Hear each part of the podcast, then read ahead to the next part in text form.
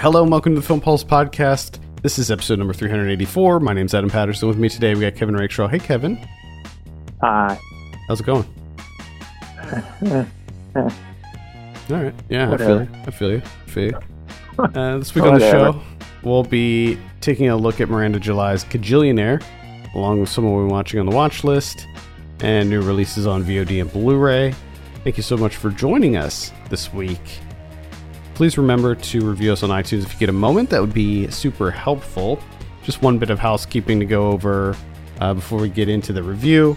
Uh, there's not going to be an episode of the regular podcast next week as we prepare for the Halloween specials. So they're coming, both the weekly episode and the uh, Say by the 90s. We will be doing some Halloween fun stuff. I don't think I want to divulge the themes yet. Let's get into our review this week. We're talking about Kajillionaire. This is written and directed by Miranda July. Stars Evan Rachel Wood, Gina Rodriguez, Debra Winger, Richard Jenkins. I have a synopsis here. A woman's life is turned upside down when her criminal parents invite an outsider to join them on a major heist they're planning. Hmm. Hmm. This is one of the interesting things about this movie is how they kept referring to things as heists. Yeah, like, I- I'm- I'm almost not- none of them, none of them were. They're cons. They're very small cons that are poorly thought out. I don't even know. I mean, like some of the stuff, I'm not even sure is necessarily a con. It's just stealing. It's just theft. Yeah, You know, It's- yeah. It's just fraud. It's fraud and stealing. Uh, all right, Kevin. So, what did you think about Kajillionaire? Uh, I did not like it. I tried to keep an open mind early on.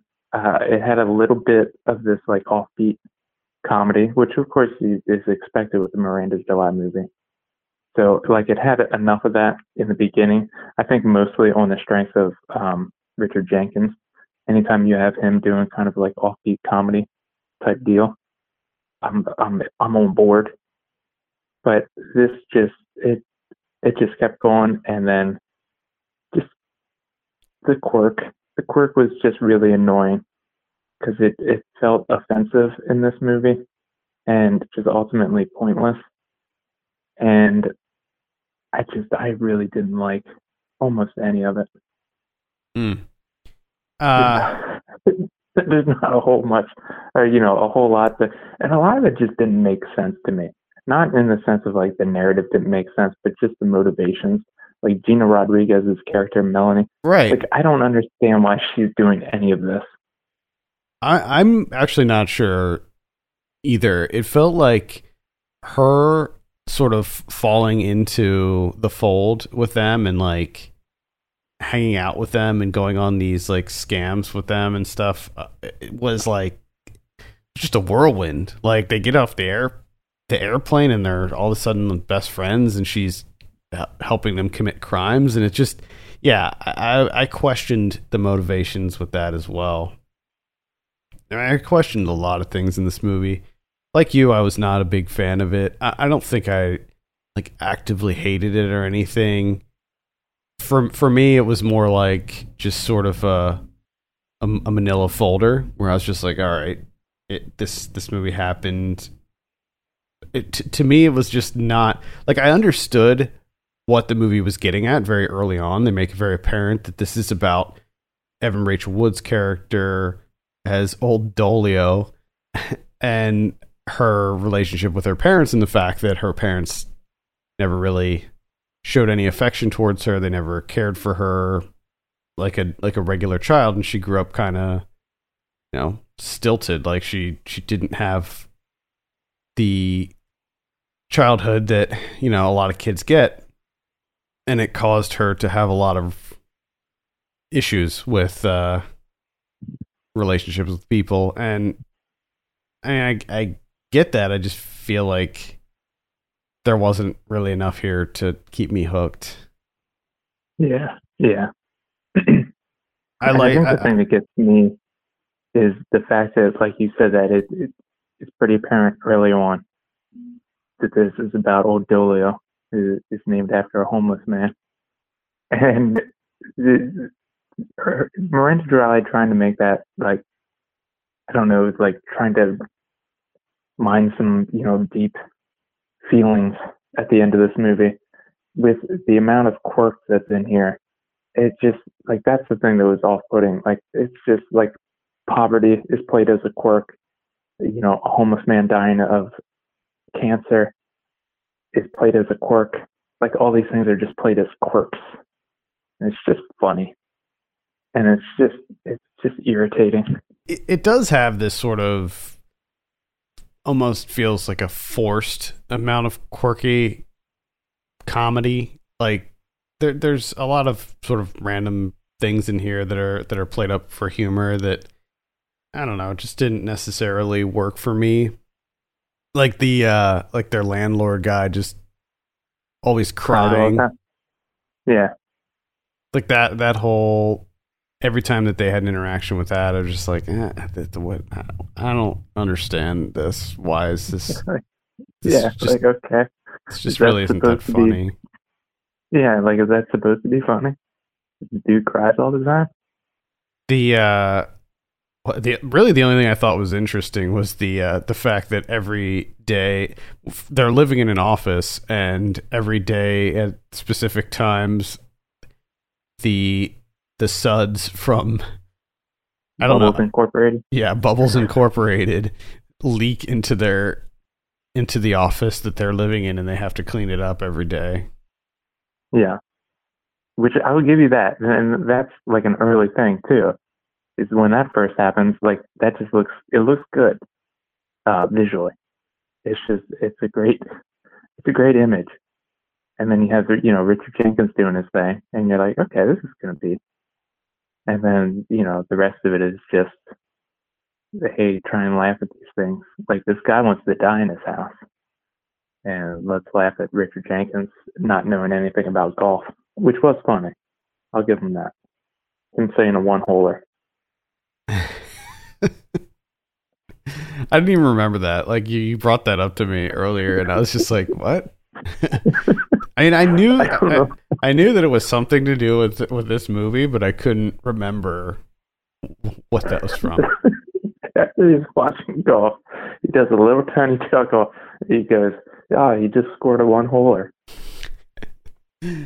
Uh, yeah, I did like Richard Jenkins a lot in this. I thought Evan Rachel Wood gave a really good performance, uh, but just due to the nature of her character, she just felt very flat just because she was so emotionally like shunted. Yeah. She was just so emotionally closed she, off. It didn't make for you know a, a very compelling watch. Yeah, and to, and to me, she's just like she's so rooted in quirk for the sake of quirk that like she she doesn't feel like a real human being at all in this movie. Yeah, she's like a she's like a female Napoleon Dynamite. Yeah, and All then the- you know, on top of that, with the Gina Rodriguez things, where uh, you know, like she's somehow like attracted to this person and like wants to spend all of her time with her, and like wants to develop this relationship, and like, ha- I, like I don't know, it just it just didn't make sense to me. Yeah, and then uh, the whole like I'll give you fifteen hundred dollars if you call me hun thing, and then just there's just so many things that happened in this that I was just like, I don't I don't understand how that would play out. Like how how how is this from what we're led to believe about these characters, why would they ever do something like that? And I mean, I understand that that was maybe to show her desperate need for love and affection that she never got, but it just yeah. it still didn't it's just it still didn't track for me. Apparently the the voice Evan Rachel Wood's voice in this is is that's actually her real voice. And for other roles that she does she changes her voice. Oh really? Yeah. Which okay. i think it's kind of interesting. That is interesting. Yeah overall i was a little bit meh on this one unfortunately. I i just didn't think there was really enough here and then also there's like something that happens with uh, Gina Rodriguez character as as Melanie and uh and Richard Jenkins and Debra Winger's characters and and yeah, and that yeah. f- felt like it just came out of nowhere and then didn't it didn't nothing materialized from it. It was just like a one off thing, but it's like, are we not going to address that again? Is that we're just going to let that go? Or like, cause if it was to reinforce the fact that these were kind of skeezy people, like we already knew that. Like, we knew that they were like stealing from old people and dying people and, and we knew that they weren't good people to begin with. So just didn't think it was necessary to, to reinforce that. Or maybe it was to show that, or maybe it was sh- meant to show that that they were they're just so disconnected from the real world and and other human beings that they read these sig- signals so wrong. Yeah, yeah. I think it just it just points to their overall extremely selfish nature.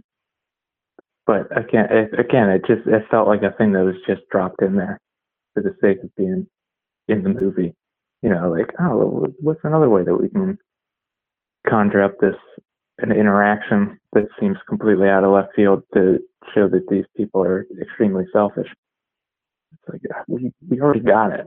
Like you're kind of beating a dead horse here. That's that's really all all I have to say about Kajillionaire. I was pretty excited for this, and it was definitely a disappointment for me. Yeah, yeah. I just I don't know. It's just not my cup of tea. Like I don't. I I I, honestly don't know what I'm supposed to get out of Kajillionaire. Yeah, I don't know.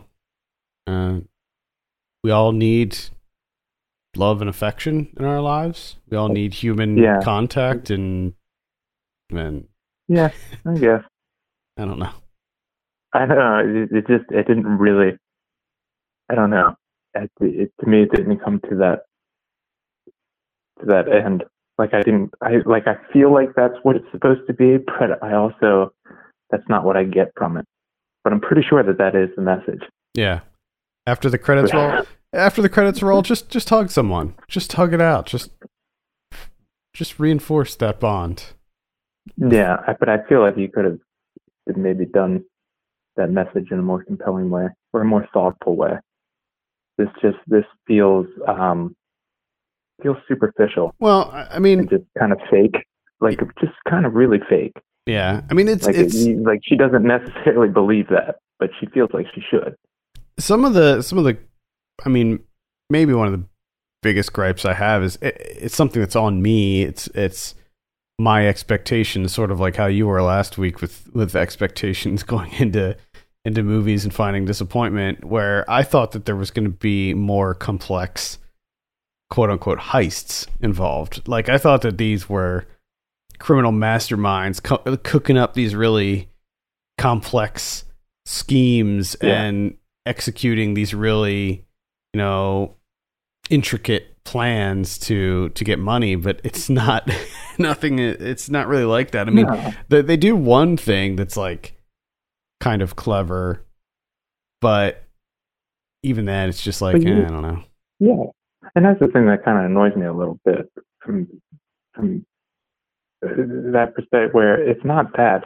It's essentially just it's poor people trying to survive by any means necessary. And then the fact that that's played up as like a quirky thing.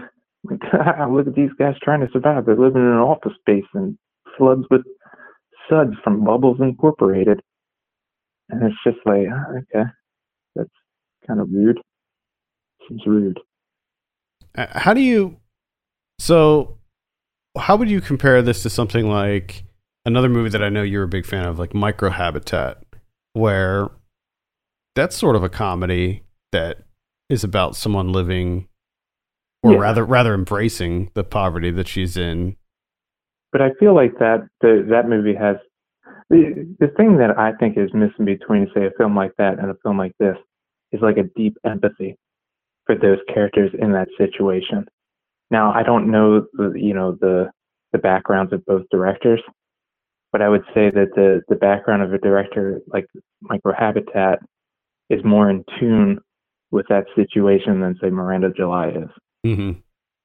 I could be wrong, but that's just that's that's the feeling that I get.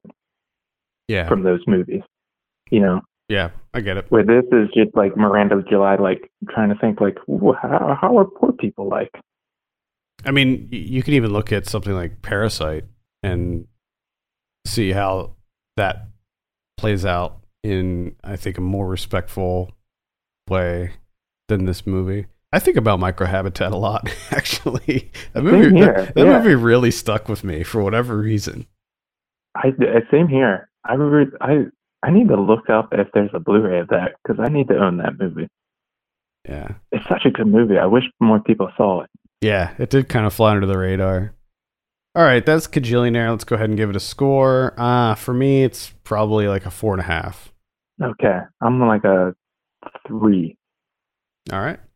Uh, so Kajillionaire is playing in limited release right now in theaters, actually, but it's also available on VOD platforms.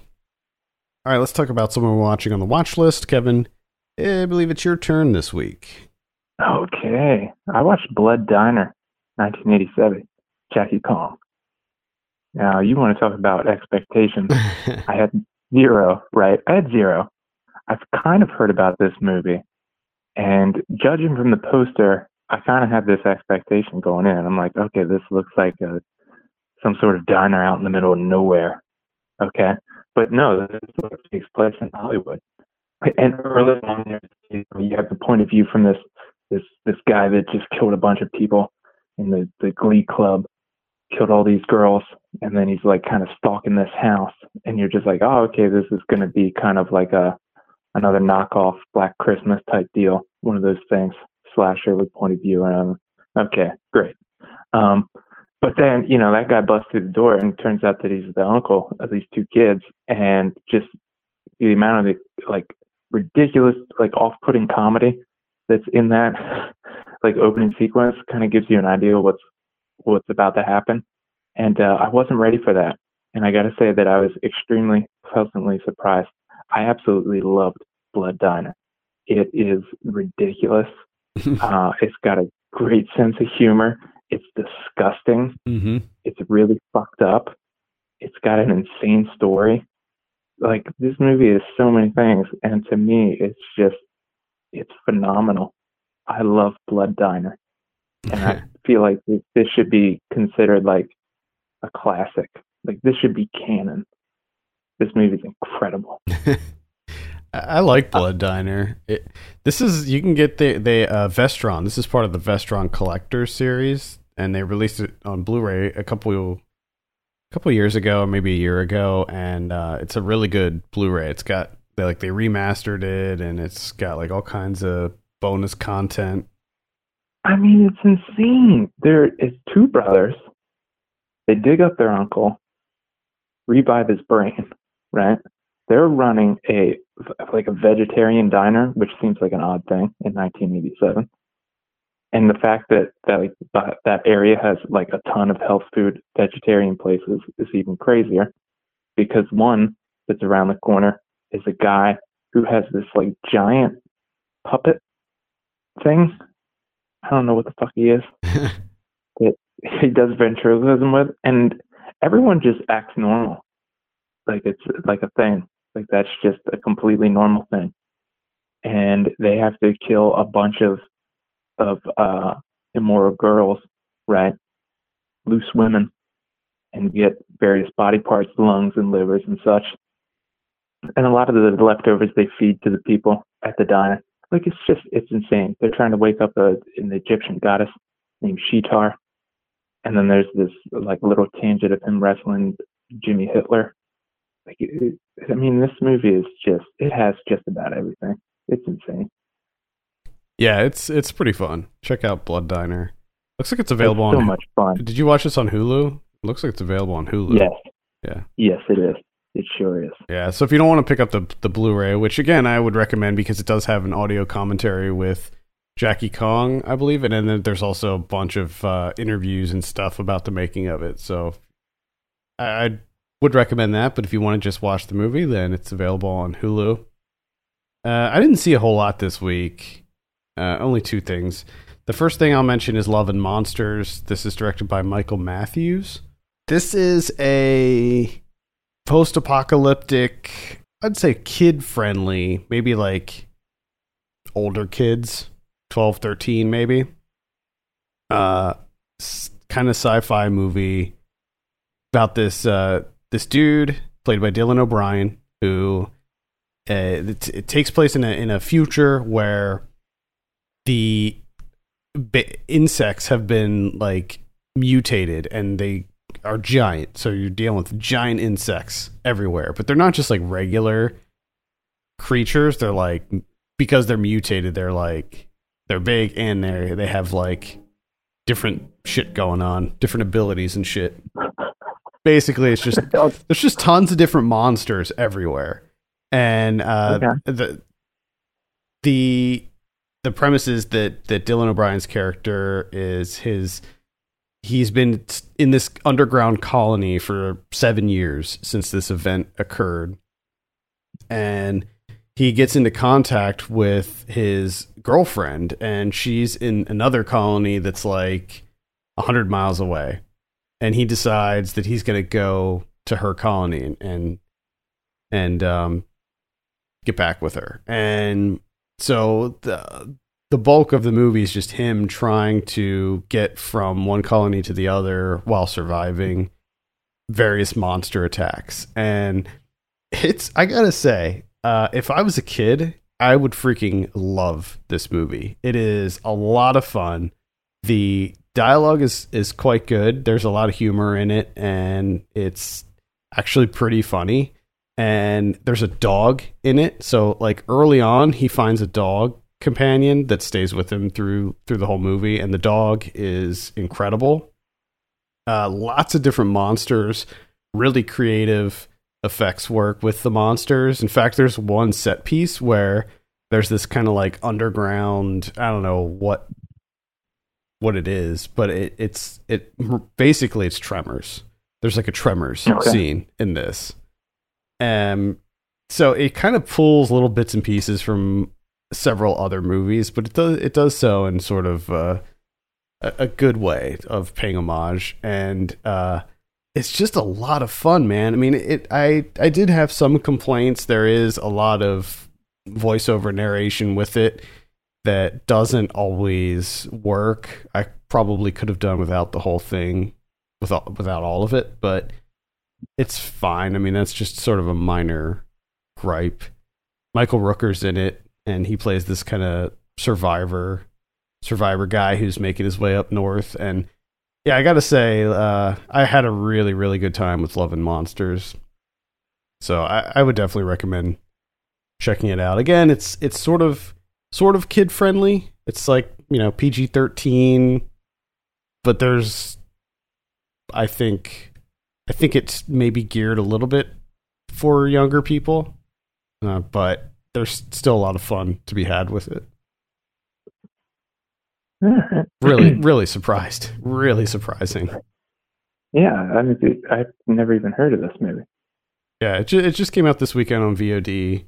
I think it was going to be in theaters. This was like a virtual theatrical type thing. It was like a premium VOD price. So I think it was going to be hitting theaters, and I think it, I think it would have done very well in theaters. Like the effects work is really good. Like it, this is a bigger budget movie. Like the CG is quite good in it, and again, the creature design is is really fun and creative as well. Uh, I watched a, a, movie that also came out this weekend, and that's Garrett Bradley's Time, which is available on Amazon Prime.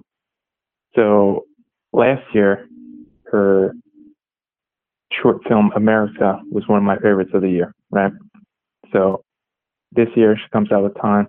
This is not experimental. This is pretty much straightforward doc, and it covers uh, a woman, Fox Rich, who her and her husband robbed a bank, armed robbery. Uh, she ended up serving, I think, like three years in prison, and her husband is in prison for 60 years. So 60 years for robbing a bank and which right off the bat is kind of insane. And it's pretty much just her, you know, Garrett Bradley documenting Fox Rich day to day of her trying to fight for her husband's release. She wants to, you know, have her family back together, which obviously 60 years seems kind of insane for a prison sentence. So it touches on a number of those things. You know, the the prison industrial complex.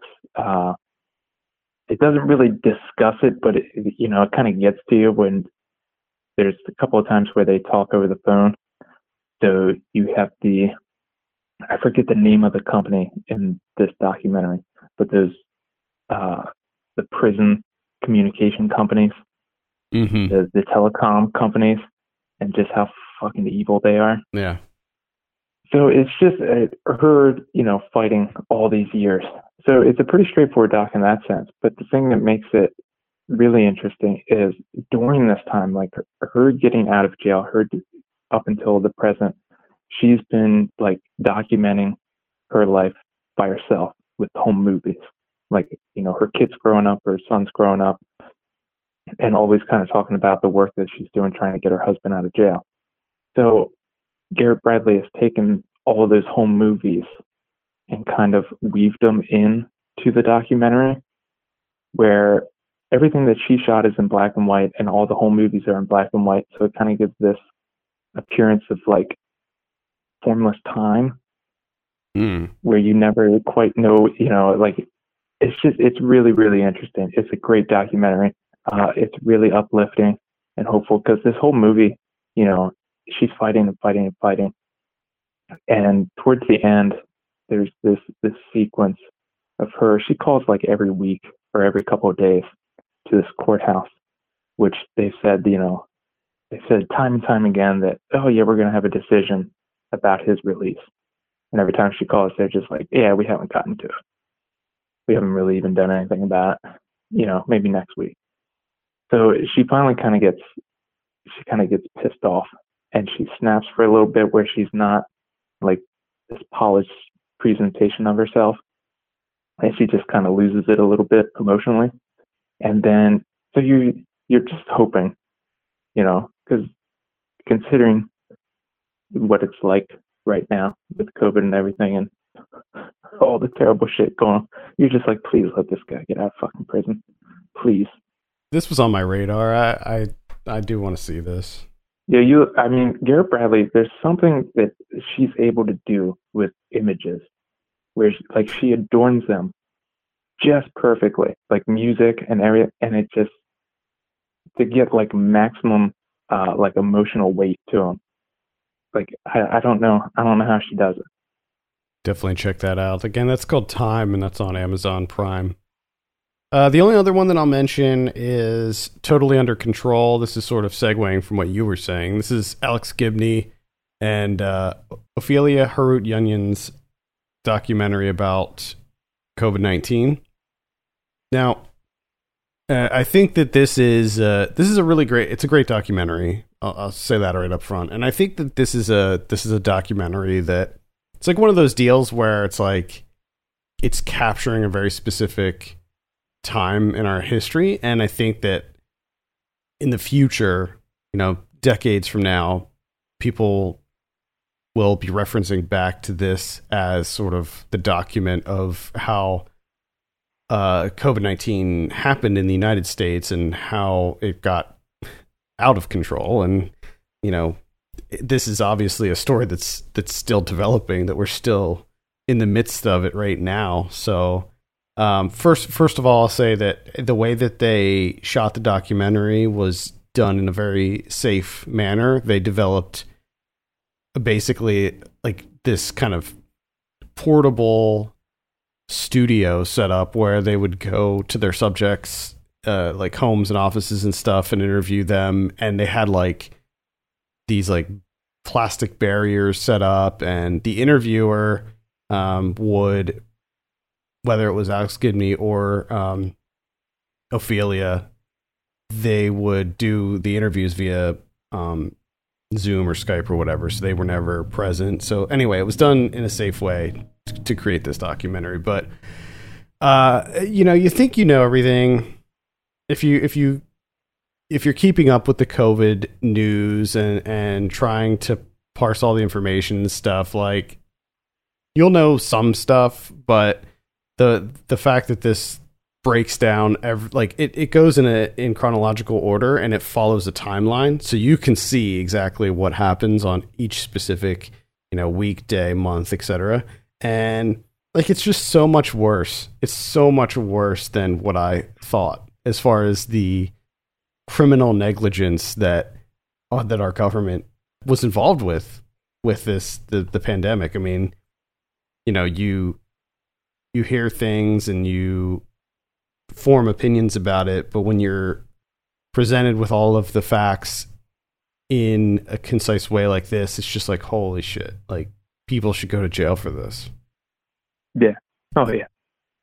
Uh, it is it is a fascinating documentary, and while I did know a lot of all the information going into it, there were there were a lot of sort of revelations in this that I, you know, had had sort of I, I sort of kind of thought that that's the what happened, but then like this this sort of confirms a lot of the um, preconceived notions about how this was handled and everything. So uh, it yeah. go, it goes all the way up almost to to the present. Um, they finished the documentary, I think, like a day or two before Trump revealed that he had COVID.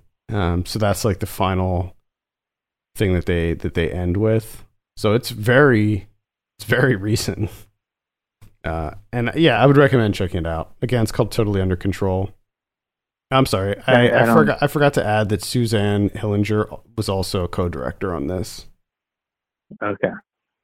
Yeah, I don't know. I don't know if I can handle that right now. I think I might need to be. It's infuriating. I mean, it is. It oh, is absolutely infuriating. I can imagine because it's infuriating living it. Okay, let's take a look at what we have on VOD coming up this week. On the twentieth, the we have the sounding, we have expulsion. Looks like maybe a uh, sci-fi thriller. Breaking uh-huh. the speed of reality has its consequences. Well, of course it does. Mm. hmm Going against the laws of nature. The speed of reality. Uh, we have Fugue, the truth will come out one way or another. Okay. We have How to Fix a Primary. That's a documentary. Uh, we also have Tar, based on the true legend. This is a little bit of a creature feature from the looks of it. That sounds interesting. Got a tar creature. In the murky depths mm-hmm. of Los Angeles' world famous La Brea tar pits, there lies an ancient secret creature that awakened mm-hmm. by underground construction turns five coworkers last night together into a desperate fight for survival. Hmm. We have Redwood Massacre Annihilation. He's still out there. Sure is. The the Mothman Legacy, which is one that we mentioned yeah. last week. Yes. Yes.